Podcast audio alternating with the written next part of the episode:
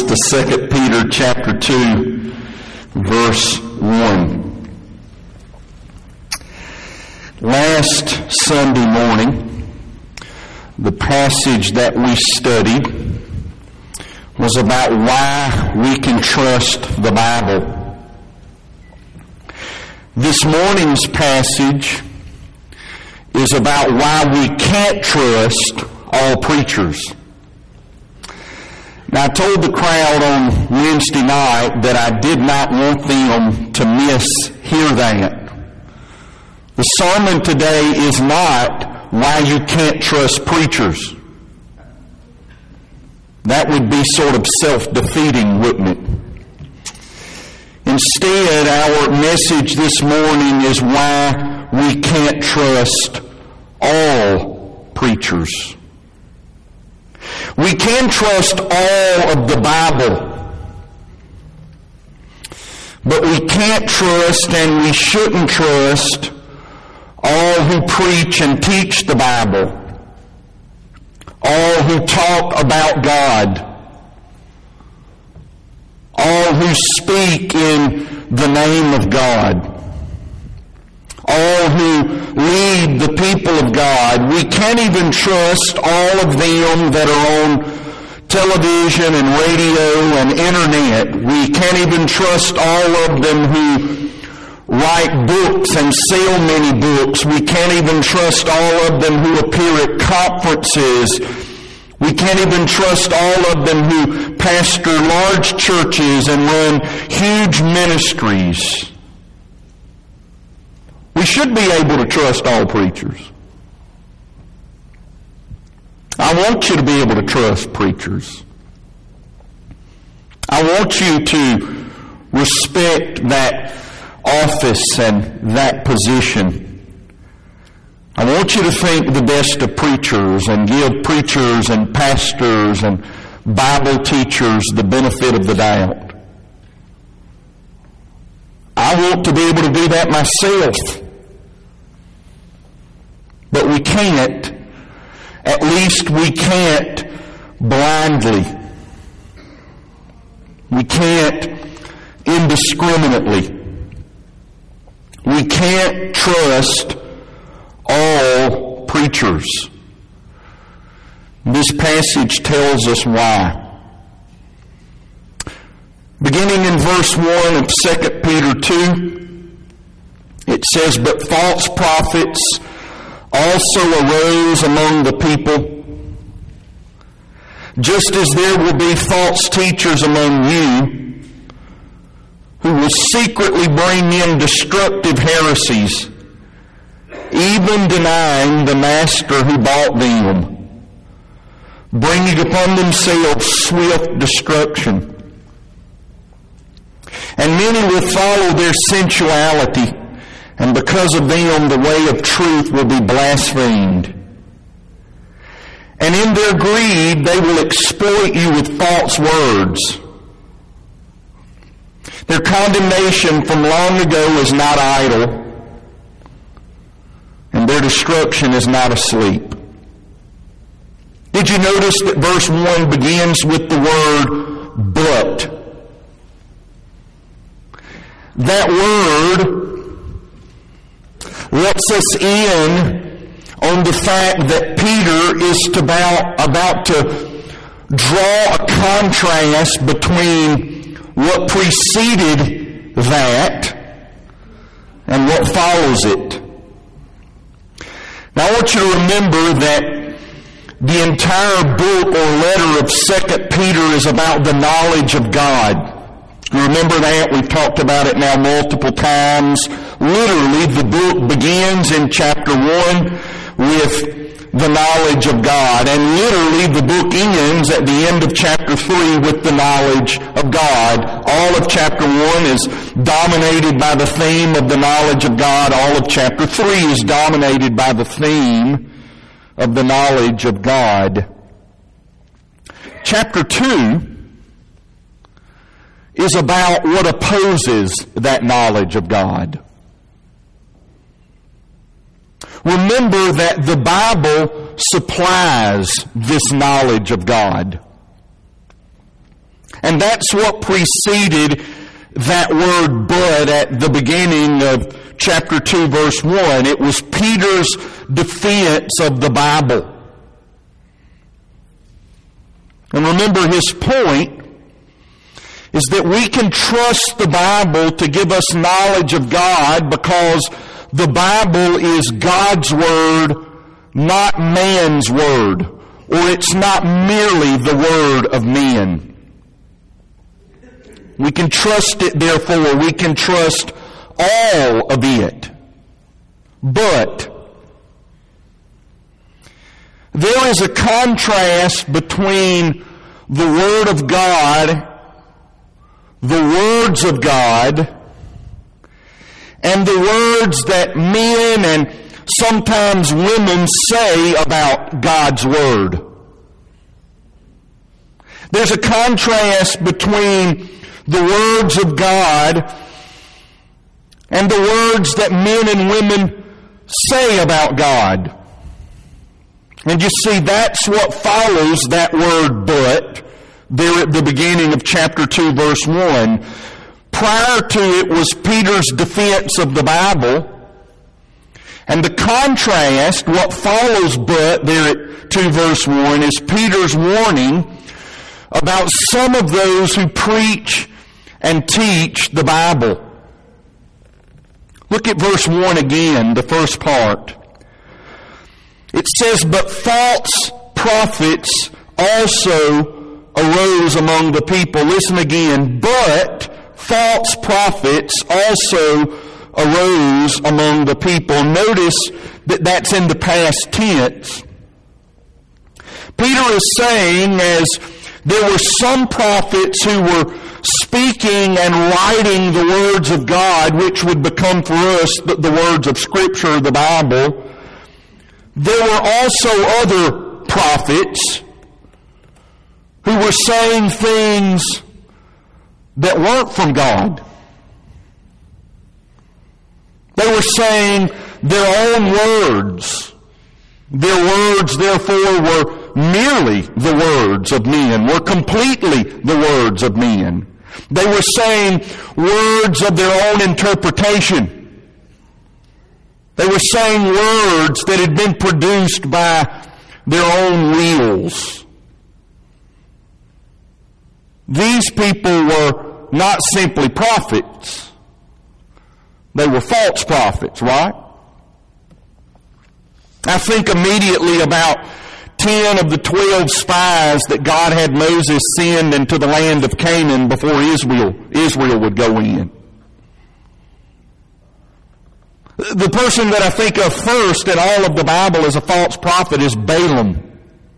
I think of him because not only of his story in the Old Testament, but many of the times that false prophets are brought up in the New Testament, they are lumped into a category with Balaam as if he's the epitome of false prophets for all time. I also think about many, many other false prophets that are spoken about and exposed throughout the Word of God. Some of them are named, like Balaam, but most of them are unnamed. They're simply lumped into a broad category of false prophets. Well, the point that Peter is getting to here in verse 1 is that false prophets, the presence of them isn't something that had passed away. They aren't something who have gone away. Their era has not passed. They're not extinct. You look again to verse 1 and you see Peter making this point, but false prophets also arose among the people in the past, just as there will be false teachers among you. So you see, there had been false prophets. But there were false preachers and false teachers. And there are false preachers. And as long as this world remains, there will be false teachers. false preachers. Jesus warned us of that in Matthew 24, 11. He said, many false prophets will arise.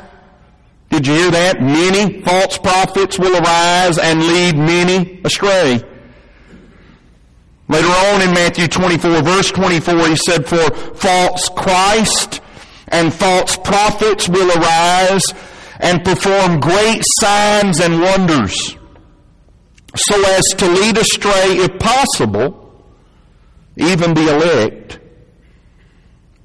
In Acts chapter 20 verses 29 through 31, when Paul was about to depart from the church at Ephesus and from those elders that he had placed within the church at Ephesus, elders that he loved very much, he said to them in a, in a pastoral way, I know that after my departure, fierce wolves will come in among you, not sparing the flock and from among your own selves will arise men speaking twisted things to draw away the disciples after them.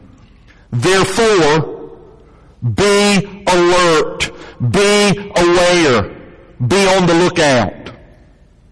In 2 Timothy chapter 3 verse 8 it says, just as Jannes and Jambres opposed Moses, so these men also oppose the truth. Men corrupted in mind and disqualified regarding the faith. I think about the book of Revelation and those letters that Jesus spoke and had written to the seven churches there in chapter 2 and chapter 3. And what I think about is that in the majority of those seven churches that are identified, there was an issue with false teaching. Justin Martyr is a, person that we would identify as a church father. And by church father, what we mean historically is the, the era of the church fathers was the era that existed in the history of the church after the apostles had died and after the completion of the New Testament. So Justin Martyr was one of these church fathers. This is in the infancy of the church, the early days of the church. Listen to what Martyr said. Just as there were false prophets contemporaneous with your holy prophets, so are there now many false teachers among us. That's in the early days of the church. And he doesn't just say, hey, there might be a few false teachers. No, he says there are many false teachers among us right now. Jeremiah chapter 14 verse 14 sort of sums up false teachers. In the Old Testament, really, I could have had 25 passages from the Old Testament for you this morning on false prophets, but I, I picked out one and it sums up these false teachers.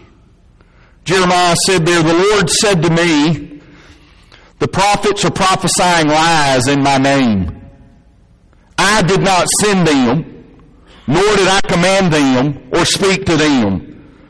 They are prophesying or preaching to you a lying vision, worthless divination and the deceit of their own minds.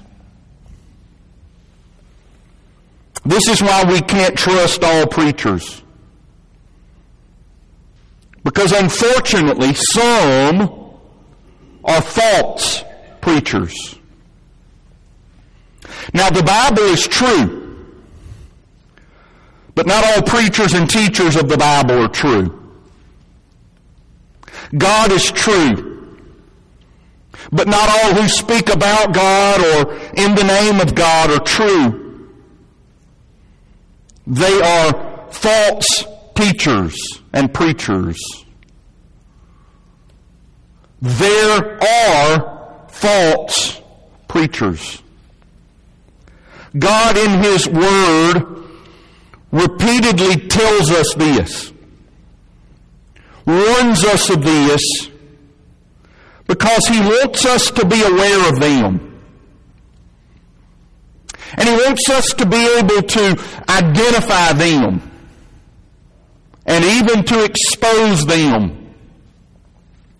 He wants us then to avoid them and to reject them, to reject their preaching and their teaching. So how do we identify false teachers? Beyond what I've already said, what we've already heard, what is a false preacher? Well, the rest of this passage, and for that matter, the rest of this chapter, answers those questions for us. And it does so as it tells us more about why we can't trust all preachers. From those three verses that we read a moment ago from this passage, I'll give you three reasons why we can't trust all preachers. Reason number one. We can't trust all preachers because of what some of them preach. We can't trust all preachers because of what some of them preach. And that's what Peter addresses in verse 1. The content of the preaching of false preachers. Look again to verse 1. But false prophets also arose among the people, just as there will be false teachers among you, who will secretly bring in destructive heresies even denying the master who bought them, bring upon themselves swift destruction. When I say that we can't trust all preachers because of what some of them preach, I mean that some of them preach heresy. That's the word that's used there in verse 1, right? You can't trust all preachers because some preachers preach heresy. And heresy is false teaching. Heresy is wrong doctrine. But it's not just any false teaching. And it's not just doctrinal error in any way. At least I hope not. I don't know of any preacher who goes through their whole career and doesn't say something wrong.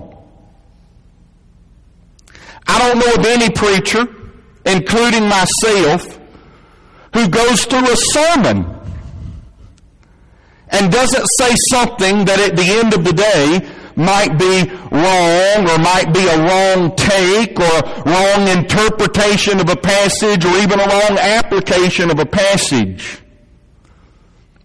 But not all error is heresy. There are going to be a lot of preachers that when we get to heaven are going to find out that whatever we believed about the end time was wrong. Like there's so much division on that subject, I just use it as an illustration. Don't you know that many of you and many of us, when we get to heaven, or even when we get to the end of the time, it's not going to turn out like we read in some of those books or like we taught in some of our classes. And let's just be thankful that our beliefs on the subject of the end do not determine whether we're Christian or not. Amen? You, you want to base your assurance of going to heaven and spending eternity with Jesus on your getting it just right on every point of Bible prophecy? You got a lot of confidence if you do, brothers and sisters, and it is misplaced confidence, let me tell you. Heresy is further identified for us there in verse 1 when it's described as destructive. So you see, heresy is not just any false teaching or being wrong about any doctrine. Heresy is false teaching or wrong doctrine that damns souls, that dooms souls. It would be error or falsehood on subjects that one can't be wrong and still be a Christian.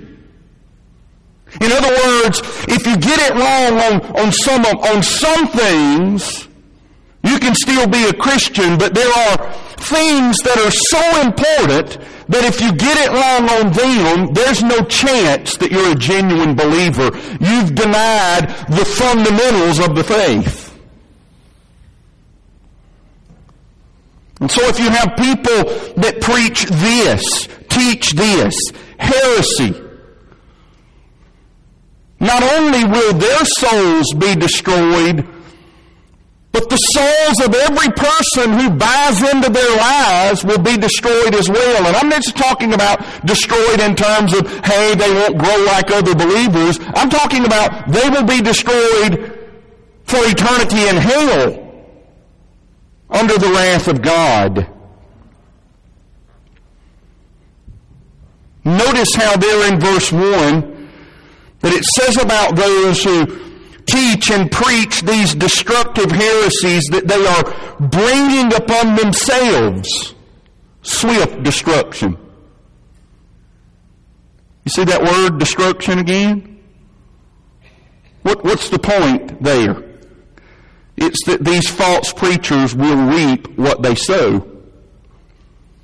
They've sown destruction, and therefore they will reap destruction. They've sown eternal destruction, and therefore they will reap eternal destruction. Jeremiah chapter 23 verse 15 says, Therefore thus says the Lord of hosts concerning the prophets, Behold, I will feed them with bitter food and give them poison water to drink. Well, from the prophets of Jerusalem, ungodliness has gone out into all the land. You know what God's saying there? Same thing we've just seen in verse 1. They're going to reap what they've sown. They've sown destruction. They will reap destruction from the Lord. Also, I want you to notice there in verse 1 that it says these false preachers or teachers are among you. What does that mean? It means they're in the church. Now, it's true that there are threats to the people of God from outside the church.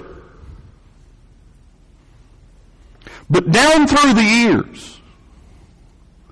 the far bigger threats to the people of God have always been and continue to be threats from within the church. That's why he talks so much here about these false teachers.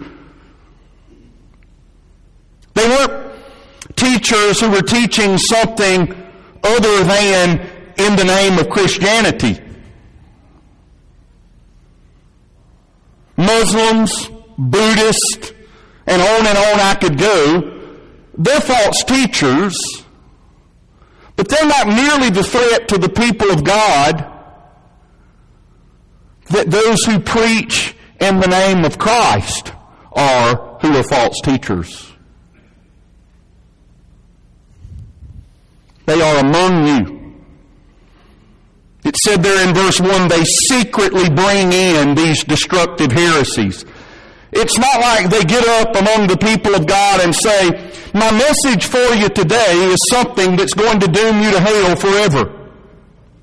Would you like to receive that? Come forward during the invitation.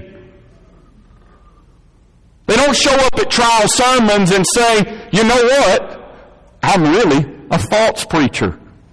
But I thought you'd want to change of pace.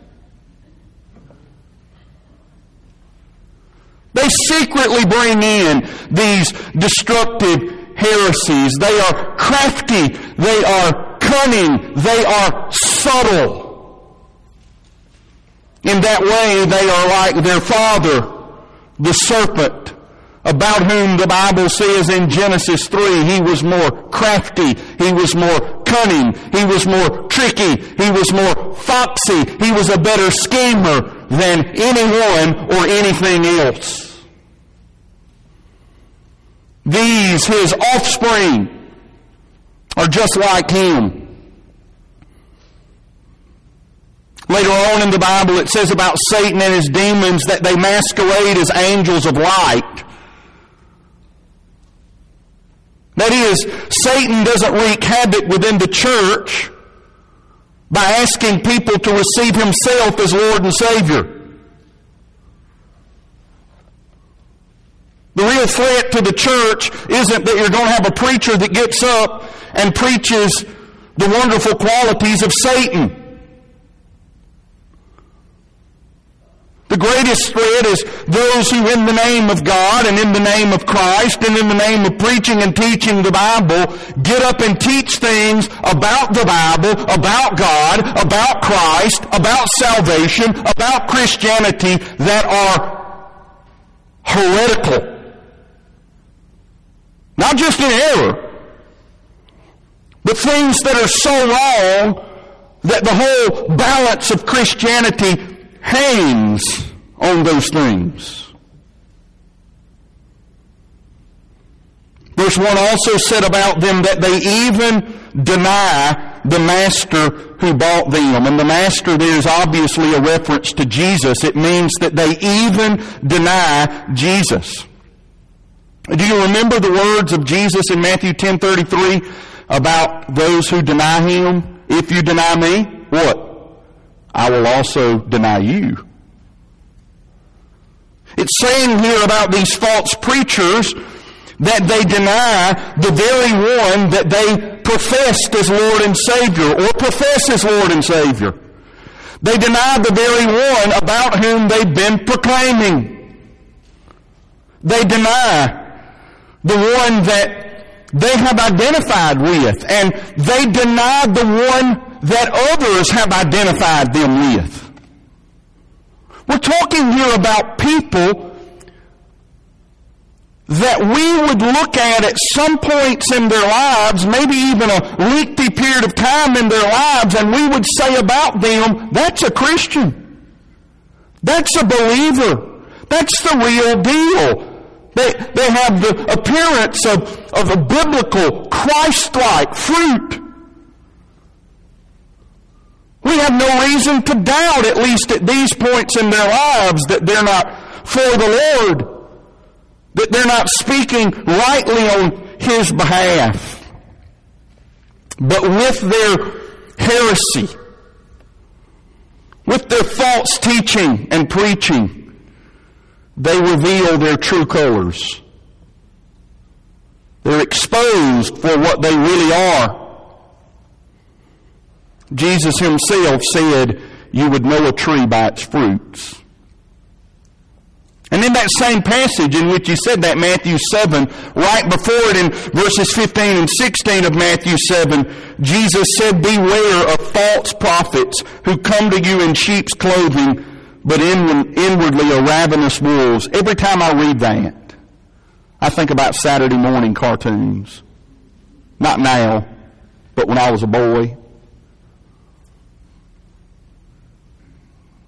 And I think about Wiley Coyote. And I think about that little skit that was played out over and over where the sheep are out there and he's got him some sheepskin and he's covered up and he's coming among the sheep. Why? Does he want to be a sheep? No, he wants to eat a sheep.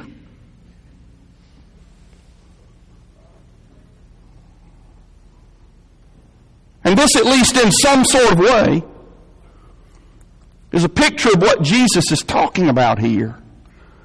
There are people who come in among the people of God and they look just like the people of God. And they talk and they sound just like the people of God. And they even walk, they move like the people of God. But at some point, we find out that appearance was just a hoax. It was just a cover up. It wasn't who they really were, who they really are. They really are something different. They're not sheep at all. They're wolves. They're hungry wolves. They're ravenous wolves. Jesus said about these, you will recognize them by their fruits. And the fruit that comes up there in verse 1, by which we recognize them, is denying Jesus. 1 Corinthians 12:3 says, No one speaking in the Spirit of God ever says Jesus is accursed. I'll give you another way to, to read that to understand it. Nobody that's a real deal preacher or teacher of the Word of God is ever going to deny Jesus in his or her preaching. I say her because obviously not here, but in segments of Christianity, that's where some of the false preaching and teaching is going on. So what does it mean they denied Jesus? Well, false preachers deny who Jesus is. That is, false preachers will sometimes deny the deity of Jesus, that He's God, that He's fully God, that He's eternally God. Sometimes they deny the humanity of Jesus. Either of those two things, and both of those two things are heresy. Remember what heresy is? Hey, it's not just that we disagree on what women should wear or whether they should wear makeup or not. It's so serious that to be wrong on it is to be outside of the Christian faith. There's no true preacher who will deny either the deity of Jesus, the full deity of Jesus, or the full humanity of Jesus. And yet always among the cults, what we would identify as Christian cults, none of them believe in the Bible's Jesus. They all subtract from who Jesus is. Denying Jesus means that in many cases they deny what Jesus has done.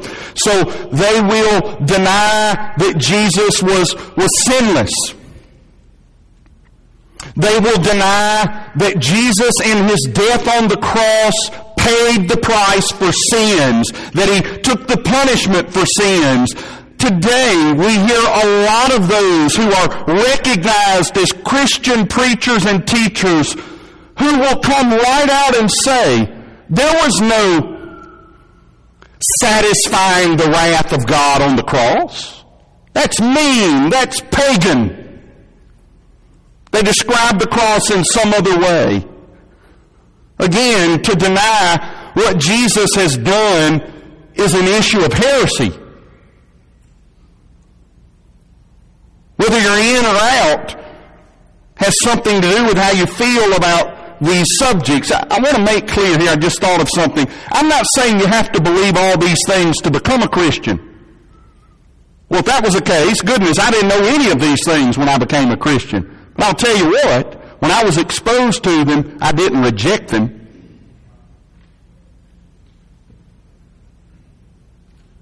They will deny the resurrection of Jesus. Have you ever heard of Christian preachers or teachers who deny the physical, bodily resurrection of Jesus? If you haven't, you haven't been paying attention. Because there have always been Christian preachers and teachers who do that. By denying Jesus, I mean they deny what he has said. They deny his commands. That was probably a specific issue to the people that Peter was writing to here based on what he says throughout the letter. There were obviously a, group of false teachers among them who were saying, if you believe in Jesus, you can do whatever you want to because you believe in Jesus. You can live however you want to live. Maybe you've heard it said it's all under the blood. I've heard people say that before. Almost, not almost, justifying their sinful lifestyles. Well, praise God, it's under the blood, even as they're living in public sin. When the Bible says here they deny Jesus, maybe it means that, uh, or at least one of the ways that false teachers and preachers deny Jesus, they deny the exclusivity of Jesus. They will deny that Jesus is the only way to be saved. Specifically again, here in 2 Peter, one of the issues was false teachers were denying the return of Jesus. The second coming of Jesus. They were therefore then denying our accountability to Jesus. That makes sense, right? If you don't believe that Jesus is coming back, and therefore you don't believe that he will judge people in the future, it makes sense then that you would reject the ethical teachings of Jesus.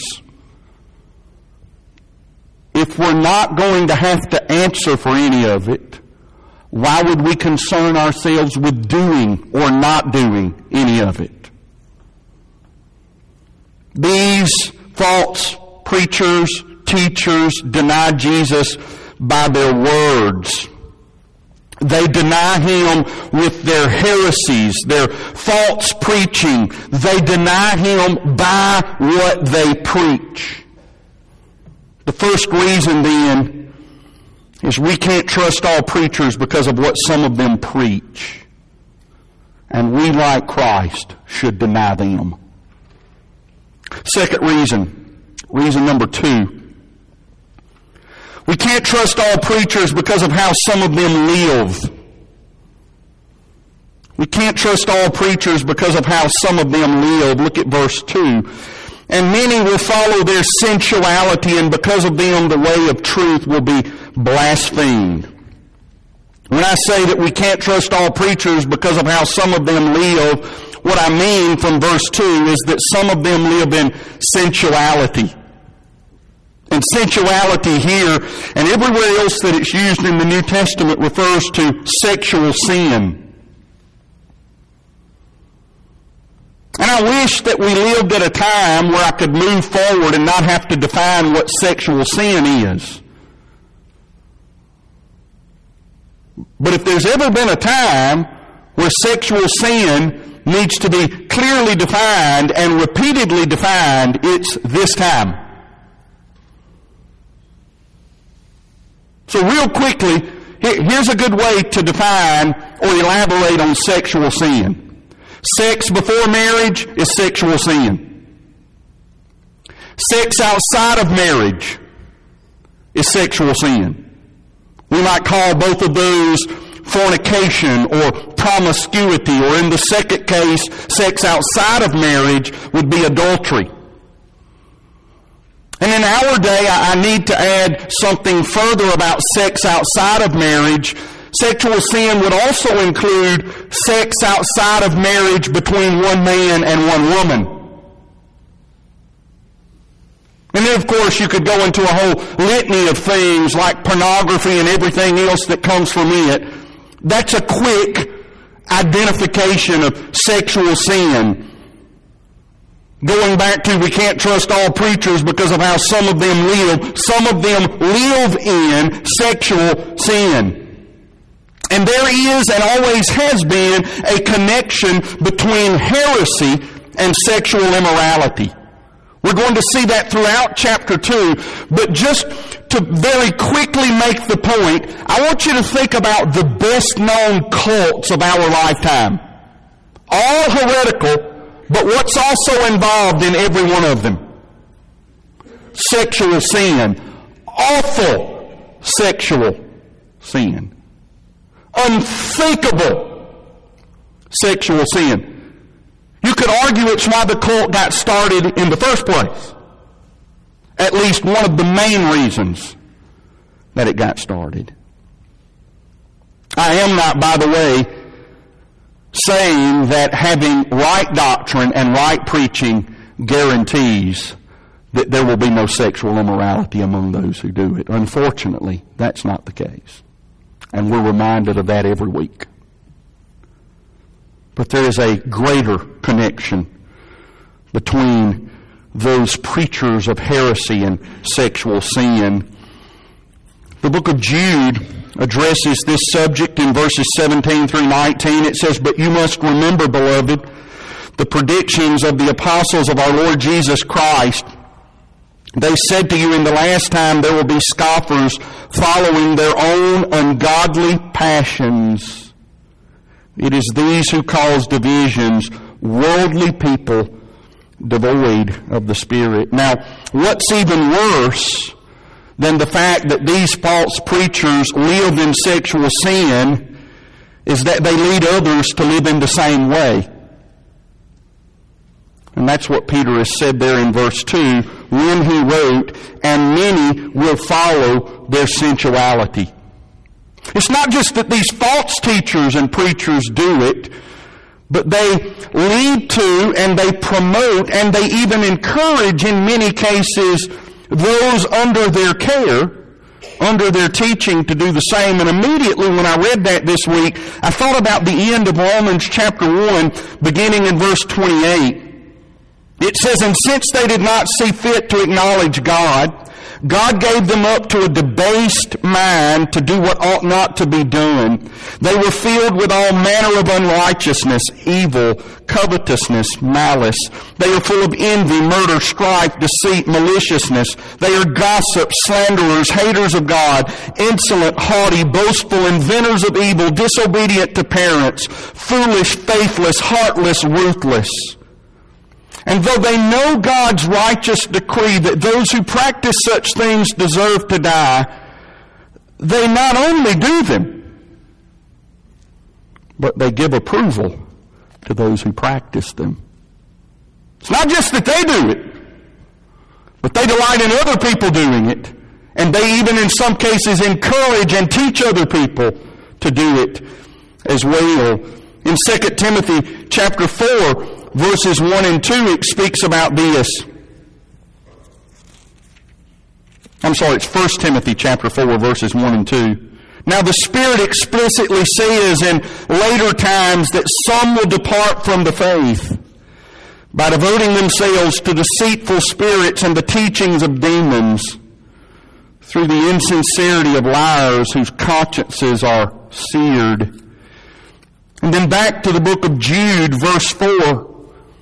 It says, for certain people have crept in unnoticed. Does that sound familiar? That's parallel language to 2 Peter 2 1, right? Secretly have come in. Certain people have crept in unnoticed who long ago were designated for this condemnation. Ungodly people who pervert the grace of our God into sensuality and deny our only Master and Lord, Jesus Christ. You see there in Jude 4 it said about them that they pervert grace. They pervert the grace of God. What do you suppose that looks like? That sounds like? What does it mean to pervert the grace of God? I'll give you an example. You're probably familiar with this verse in the Bible, Romans 6 1, where Paul's been talking about grace. We're saved by grace. We're not saved by the law. We're not saved by works. But then he anticipates that some people will misunderstand and falsely teach what he's taught on grace.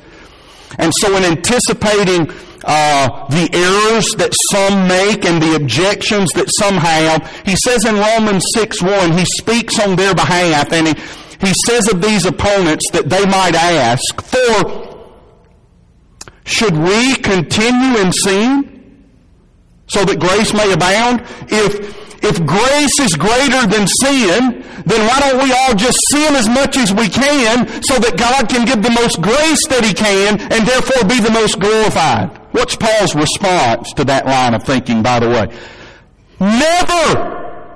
Absolutely not. If you think that way about grace, you think wrongly about grace. People pervert grace and they turn it into cheap grace. They turn believing in Christ into easy believism. Just believe in Jesus. Then you can go out and do what you want to do Follow your own heart and make yourself happy. Salvation, after all, is only a get out of hell free card. People who pervert grace are those who over the years who have subscribed to a theology that many have identified as anti-lordship theology. That is, I received Jesus as my Savior, but I might not receive him as my Lord. I don't want to receive him as my Lord because if I have to receive him as my Lord, hey, that means I have to change. But I want the Savior part, just not the Lord part. Centuries ago, This line of thinking was referred to, this heresy was referred to as antinomianism. That's just a big word for anti-law. People way back there, even during Peter's time, before the, the nomians came in, or antinomians came in, all the way back to Peter's time, there were people who thought that because we're saved by grace, that the law is rendered useless. And that's not the case at all. The law is good. Remember, Paul said that repeatedly in the book of Romans where he taught the most explicitly that we're not saved by the law. The law is good. Listen, grace not only frees us from the penalty of sin, it also frees us from the power of sin, doesn't it? From its dominance over our lives, from our being slaves to it, and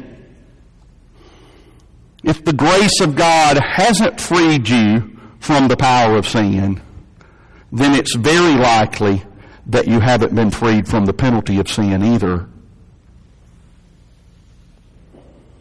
Well, the result of this perversion of grace and this perversion of lifestyle is that the way of truth is blasphemed.